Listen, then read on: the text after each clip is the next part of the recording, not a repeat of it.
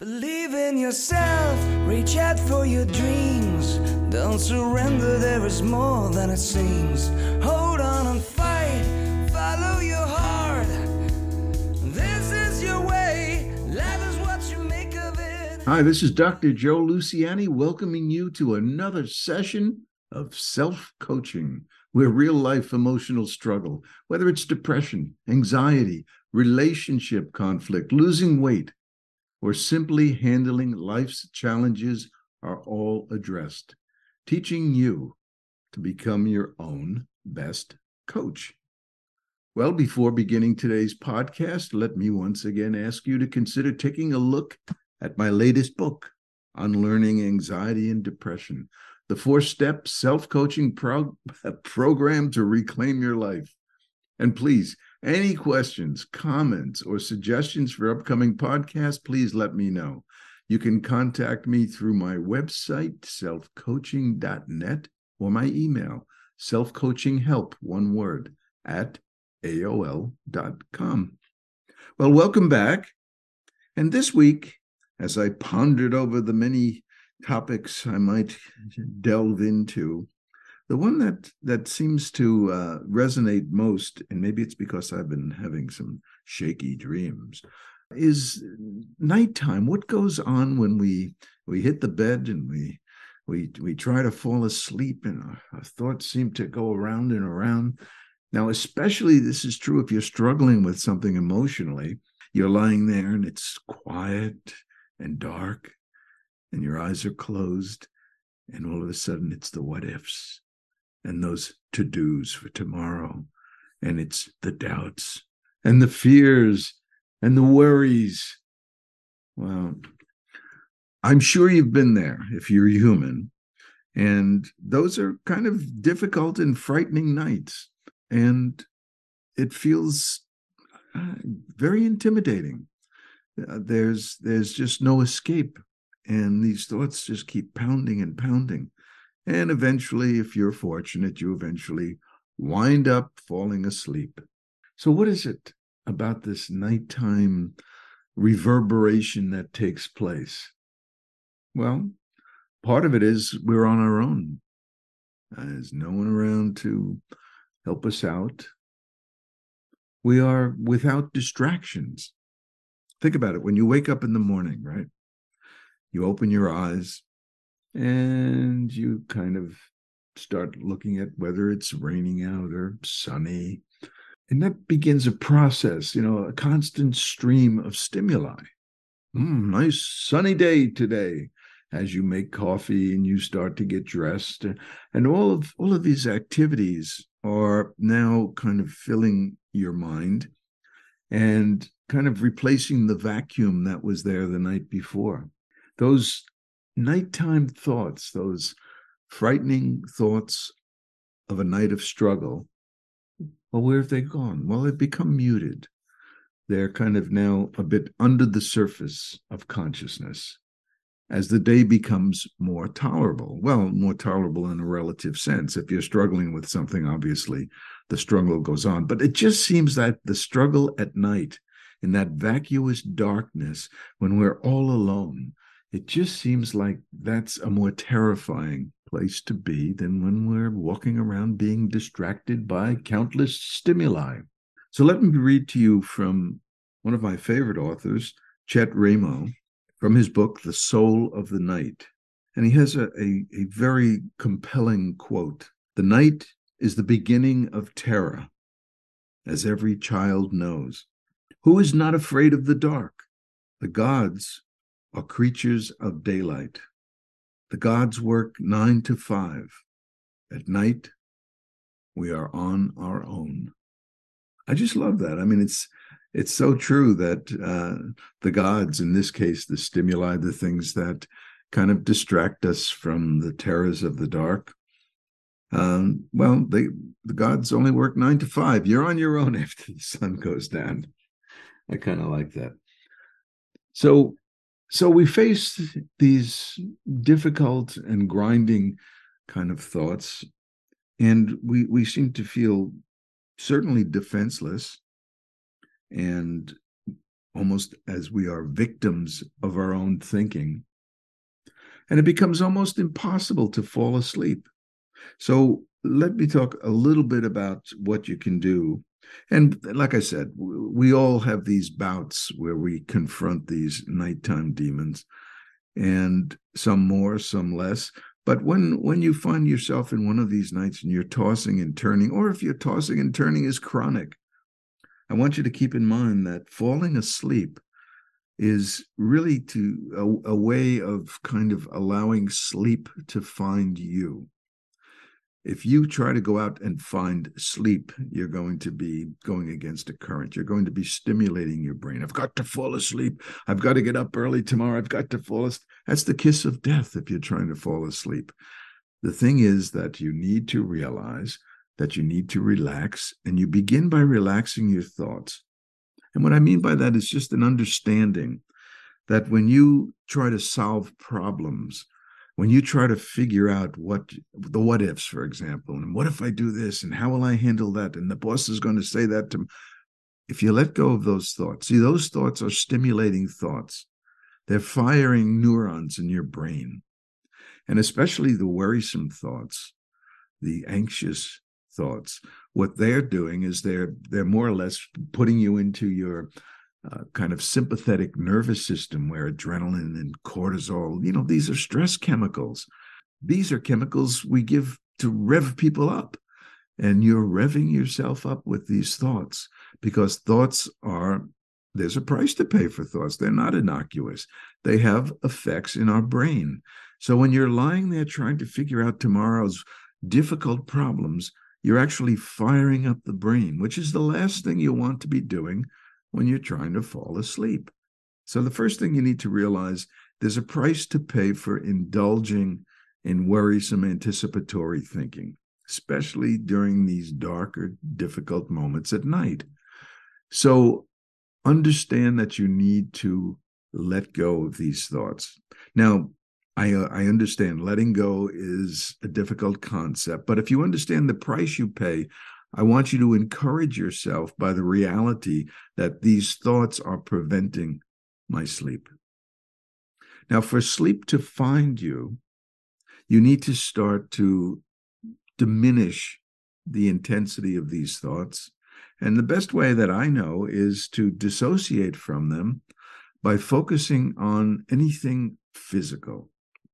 Feel your head in the pillow, feel the blankets or the sheet against you. Feel the rhythm of your breath.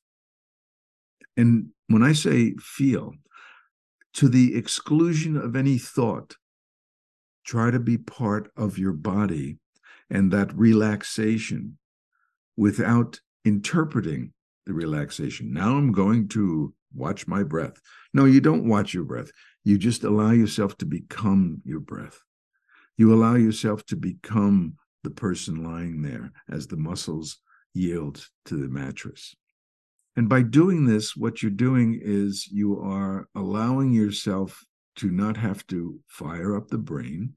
You're getting yourself now from the sympathetic to the parasympathetic, the rest and digest nervous system. And you're allowing sleep to find you. That's a concept that has always helped me. Sleep will not find you if you're in an antagonistic mode or an anticipatory worrisome mode. Sleep gets pushed aside. For sleep to find you, you have to become a receptive vessel. You have to open yourself up to your psyche in a way that is non stimulating and to just be, be with the physical, be with the relaxation. So you, you kind of understand that those thoughts they need to be put off till the morning. If there are things to be attended to, you are much better suited to attend to these face to face, nose to nose, come morning. Nighttime is not a good time to solve problems. It makes us less efficient, it fatigues us. We don't get the quality of sleep we're after. And it's just a, a bad habit to get into. A lot of people, you know, because of the hectic nature of their lives, the hustle bustle, you know they look forward to using the nighttime as a time to try to rehearse to get get into things and figure things out and it's not a good idea if you want to get restful sleep. If you don't care about that, then you don't have to continue listening to this podcast. Just kidding. But anyway, so get into the parasympathetic nervous system, begin to allow sleep to find you. And you don't have to figure that out. You know, this is not a cognitive thing. You don't have to figure that out. Sleep will find you when you stop firing the neurons that are now firing up the brain, dumping stress chemicals into your body. Sleep will find you when you become receptive to it. It is a natural phenomenon. You don't have to figure out how to fall asleep. What you need to do is how to encourage yourself to fall asleep more quickly, more easily, and more naturally. Okay? So once you're asleep, now we come to a favorite topic that so many so many have pondered for so long dreams so what happens we switch from that conscious mode of being awake and we transition to that post nagogic place where where we go from conscious thinking to unconscious revelations the dream world the unconscious world I'm always fascinated by that in between state. And if you, I, I, like to read at night. If I'm reading a book, I'll be reading about, let's say, I'm walking down the uh, the streets of ancient Rome, and all of a sudden, you know, as I'm reading those words, then all of a sudden I realize I'm on a street in Rome. You know, it, it's it's all of a sudden your mind is is teeter tottering back and forth between consciousness wakefulness and dream consciousness and then you know that's the the slide into the unconscious that's what we want. We want to get into that transition from letting go of thinking whether you read and watching tv i'm not a big fan of that. I think it stimulates the brain a bit too much. Uh, i think the more you reduce stimulation at night the better off you're going to be. Having a good bedtime ritual is always such a plus because it it starts to behaviorally speaking it starts to put us in the mode you know that we're about to fall asleep and we have a ritual brushing our teeth washing our face do whatever you do but keep a bedtime ritual as the mind begins to prepare itself and anticipate a relaxing restful sleep. So now we're in a relaxed restful sleep and what happens? Well sometimes we have anything but restful sleep. We have uh, nightmares, anxious dreams, terrifying themes, confusing dreams. All kinds of stuff comes up in our dreams. And there are many who have tried to interpret dreams. And there are many, as there are leaves on a tree, there are many, many, many interpretations of dreams. The one thing that I abhor are dream books, books that tend to interpret if you dream this, then that means that. I know with uh, growing up with an Italian family, there were lots of lots of little uh, anecdotes about dreams. You never shake hands with someone that has passed away because that means you're next. Stuff like that. So uh, stay away from you know quick fix dream interpretations. Uh, more so than not, they they have nothing to do with you because every symbol has relevance to each of us. Now, of course, if you are a Jungian, Carl Jung, the Swiss psychiatrist, you'll take uh, uh, you'll take exception with that, and you'll say, well, there is the collective symbols, collective unconscious, where we have universal symbols, some the circle, the Ouroboros. The, the there are things that recur and that do have some kind of collective significance but let's let's not get lost in the weeds of things that are not personal. Let's keep this discussion right now into the personal aspects of your dream. So let's say you go to you go to sleep and you have a dream. What does it mean? Well number one interpreting a dream is like poetry. I mean you need to interpret. And the best way to interpret a dream that I feel is take a look at what has transpired in the 24 hours preceding the dream. Oftentimes, the dream will work to flush out some of the, the issues of the day. and you'll find nuggets of connectedness to things that have happened, things that have transpired during the day that have upset you or got your attention. So, the first thing to do is look for what kind of day it's been prior to the dream to see if there's anything significant. Then you look at the dream and you see if there's any immediate relevance, any immediate connections. Now, sometimes you don't find that. Sometimes what you find is maybe a resonance, something seems similar, or the emotions of the dream seem similar to the emotions of something you experienced during the day. So that's that's always a tip off. But you know, I think that there there are some dreams that are so instructive, some dreams that could be pivotal in turning our lives around. And I'm I'm going to read one to you. This is this is from my book, Unlearning Anxiety and Depression. And I believe it's page 154. And I'm going to be telling you about Peter. And I'd like to read some of this to you because I think it's this is a, a dream that is exceptionally vivid and and really a straightforward kind of dream that can be interpreted and we'll go into the interpretation a little bit because it's it's fa- it's a fascinating dream.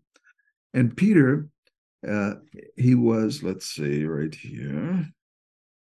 Peter was a 49 year old high school teacher suffering from anxiety and depression. His lifelong child reflex of low self-esteem and insecurity dominated his life leaving him feeling victimized by his symptoms he was eager to tell me about a rather exceptional dream. But before I get into his dream, uh, I'm going to post a picture of Peter made a drawing of the dream. And I've labeled it Peter's Sketch of Spider and Child. And if you have a copy of my book, you could look on page 155. And if not, I'm going to I'm going to post a picture of Peter's spider in the blog section of my website, selfcoaching.net. I'd like you to take a look at it. It is, to me, one of the most remarkable dreams and depictions of a dream that I've ever seen. So let, let me get into the dream a little bit and you'll see what I mean. So here's the dream, according to Peter.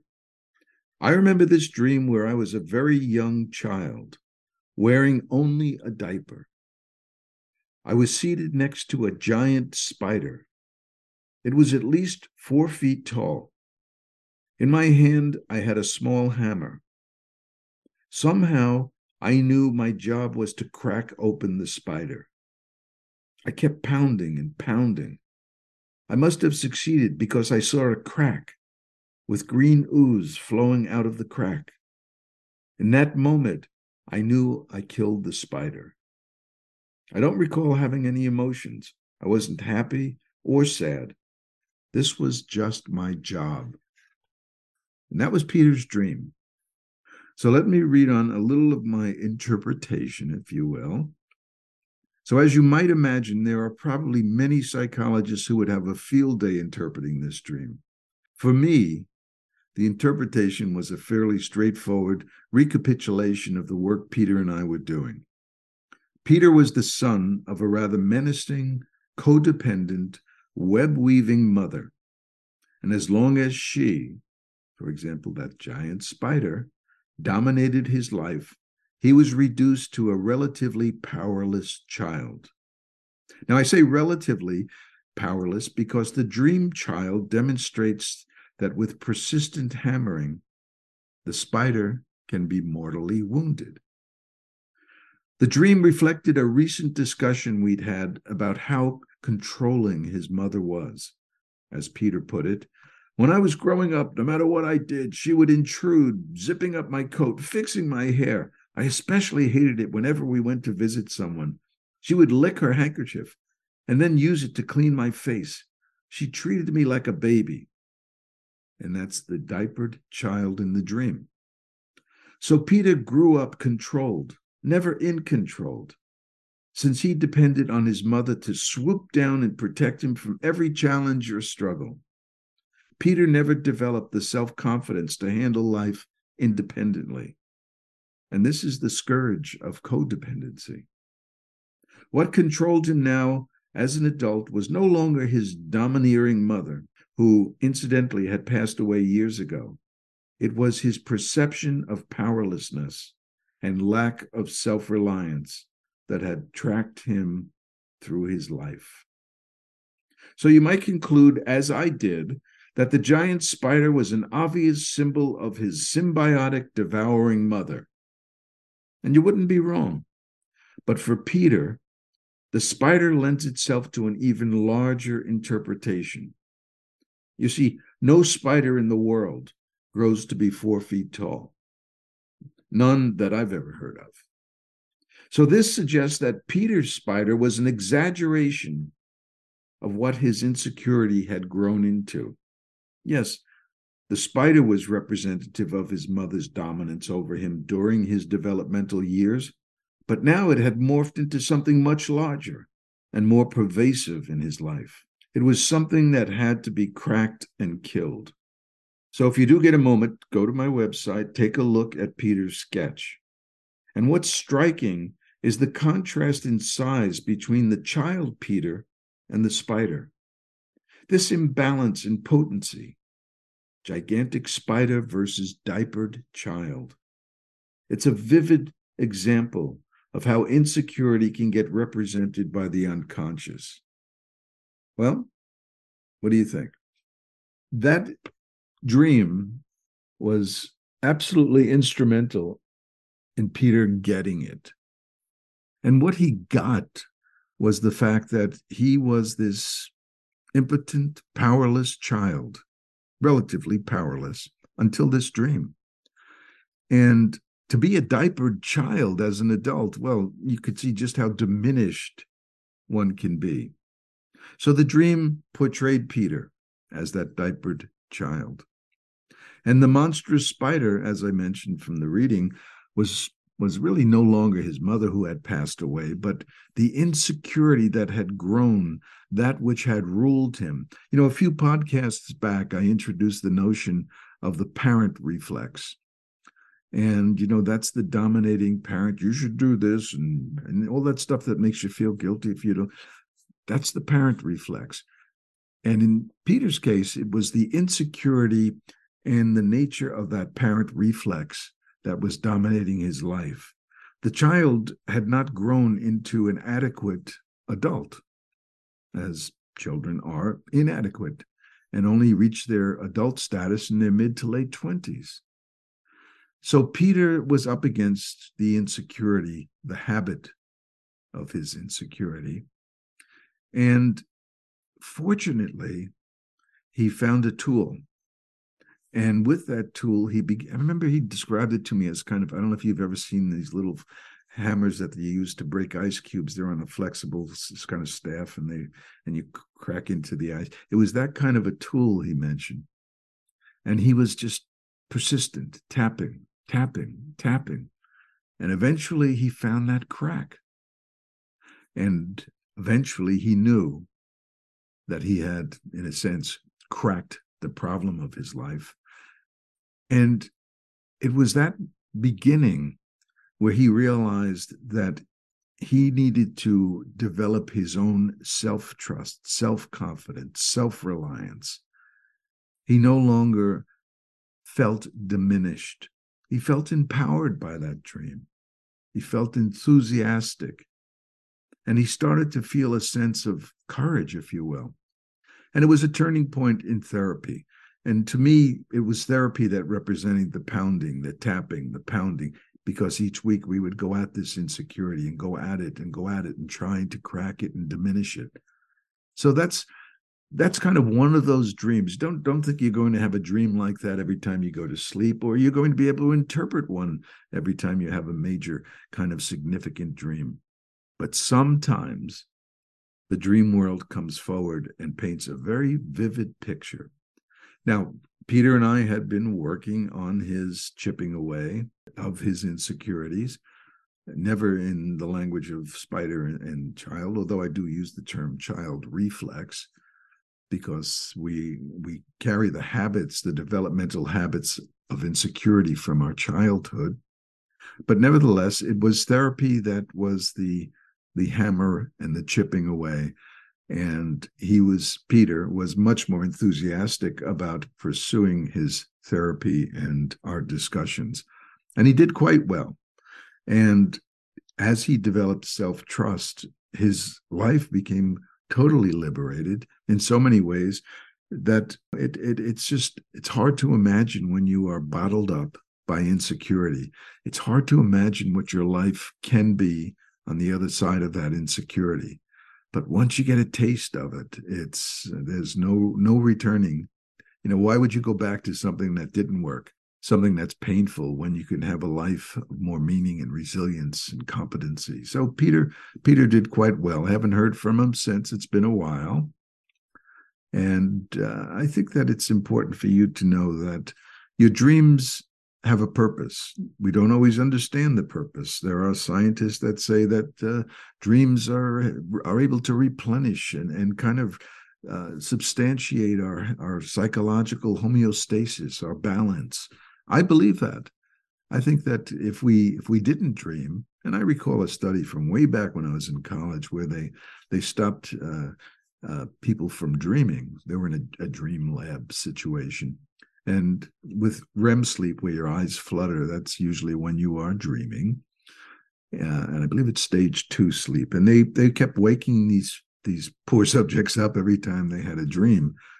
So the subjects were able to get sleep, but dreamless sleep.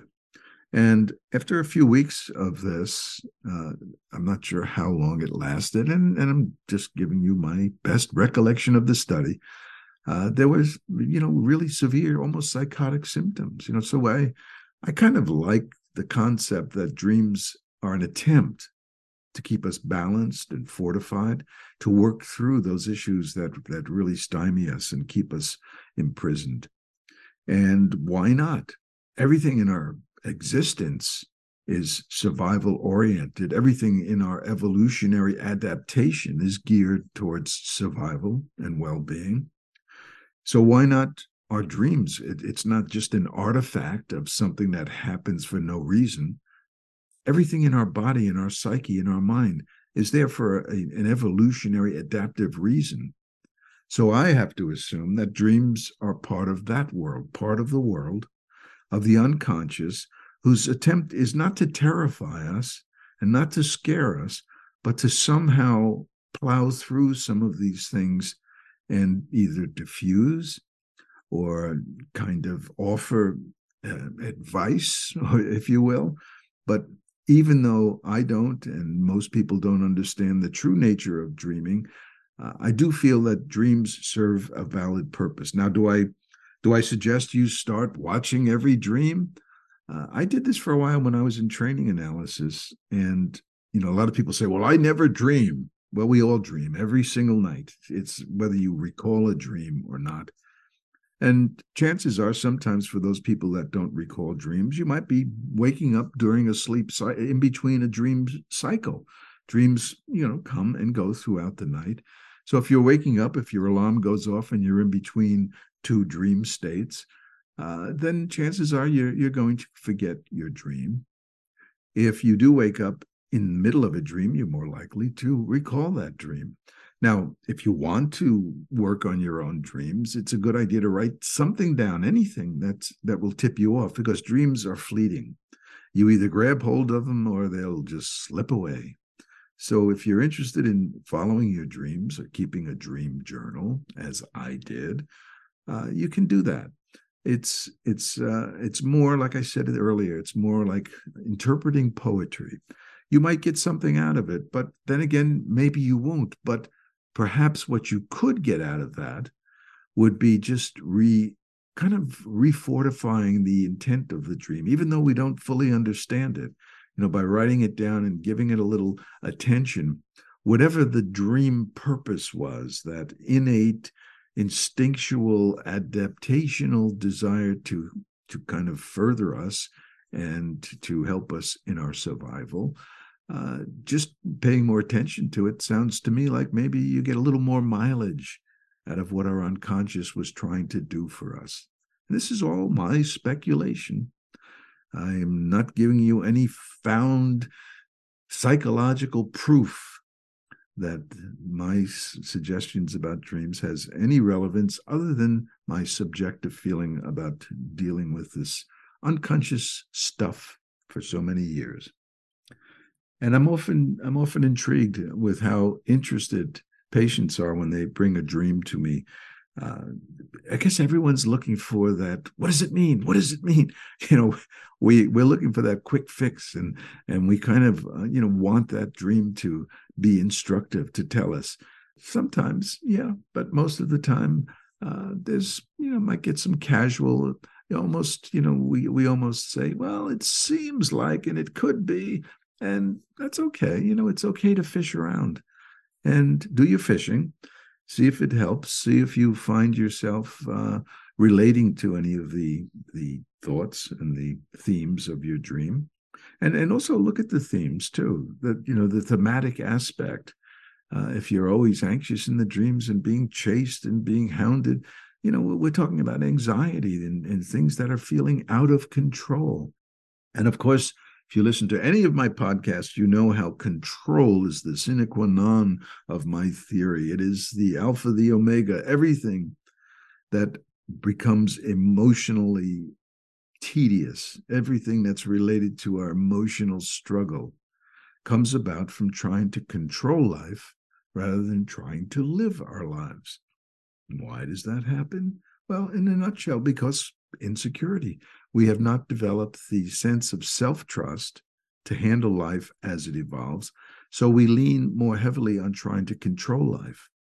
And that's the what ifs, the doubts, the fears, the negatives. We're, we're worried. We're trying to figure out how to be safe.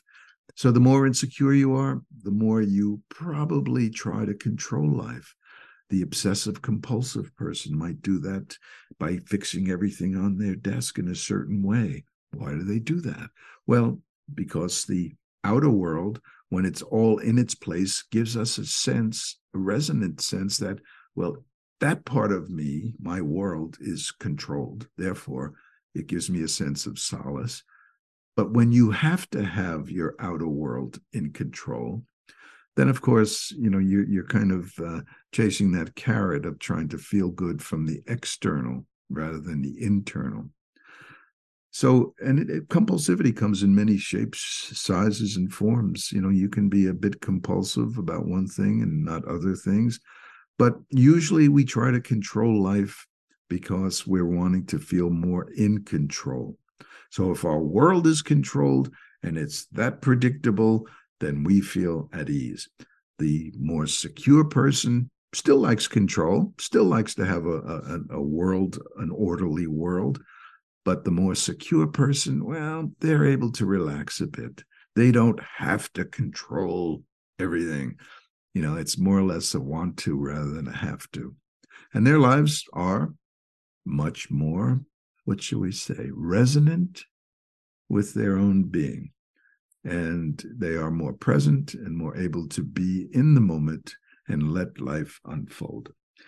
Well, that's our little adventure into the vacuous nature of the night.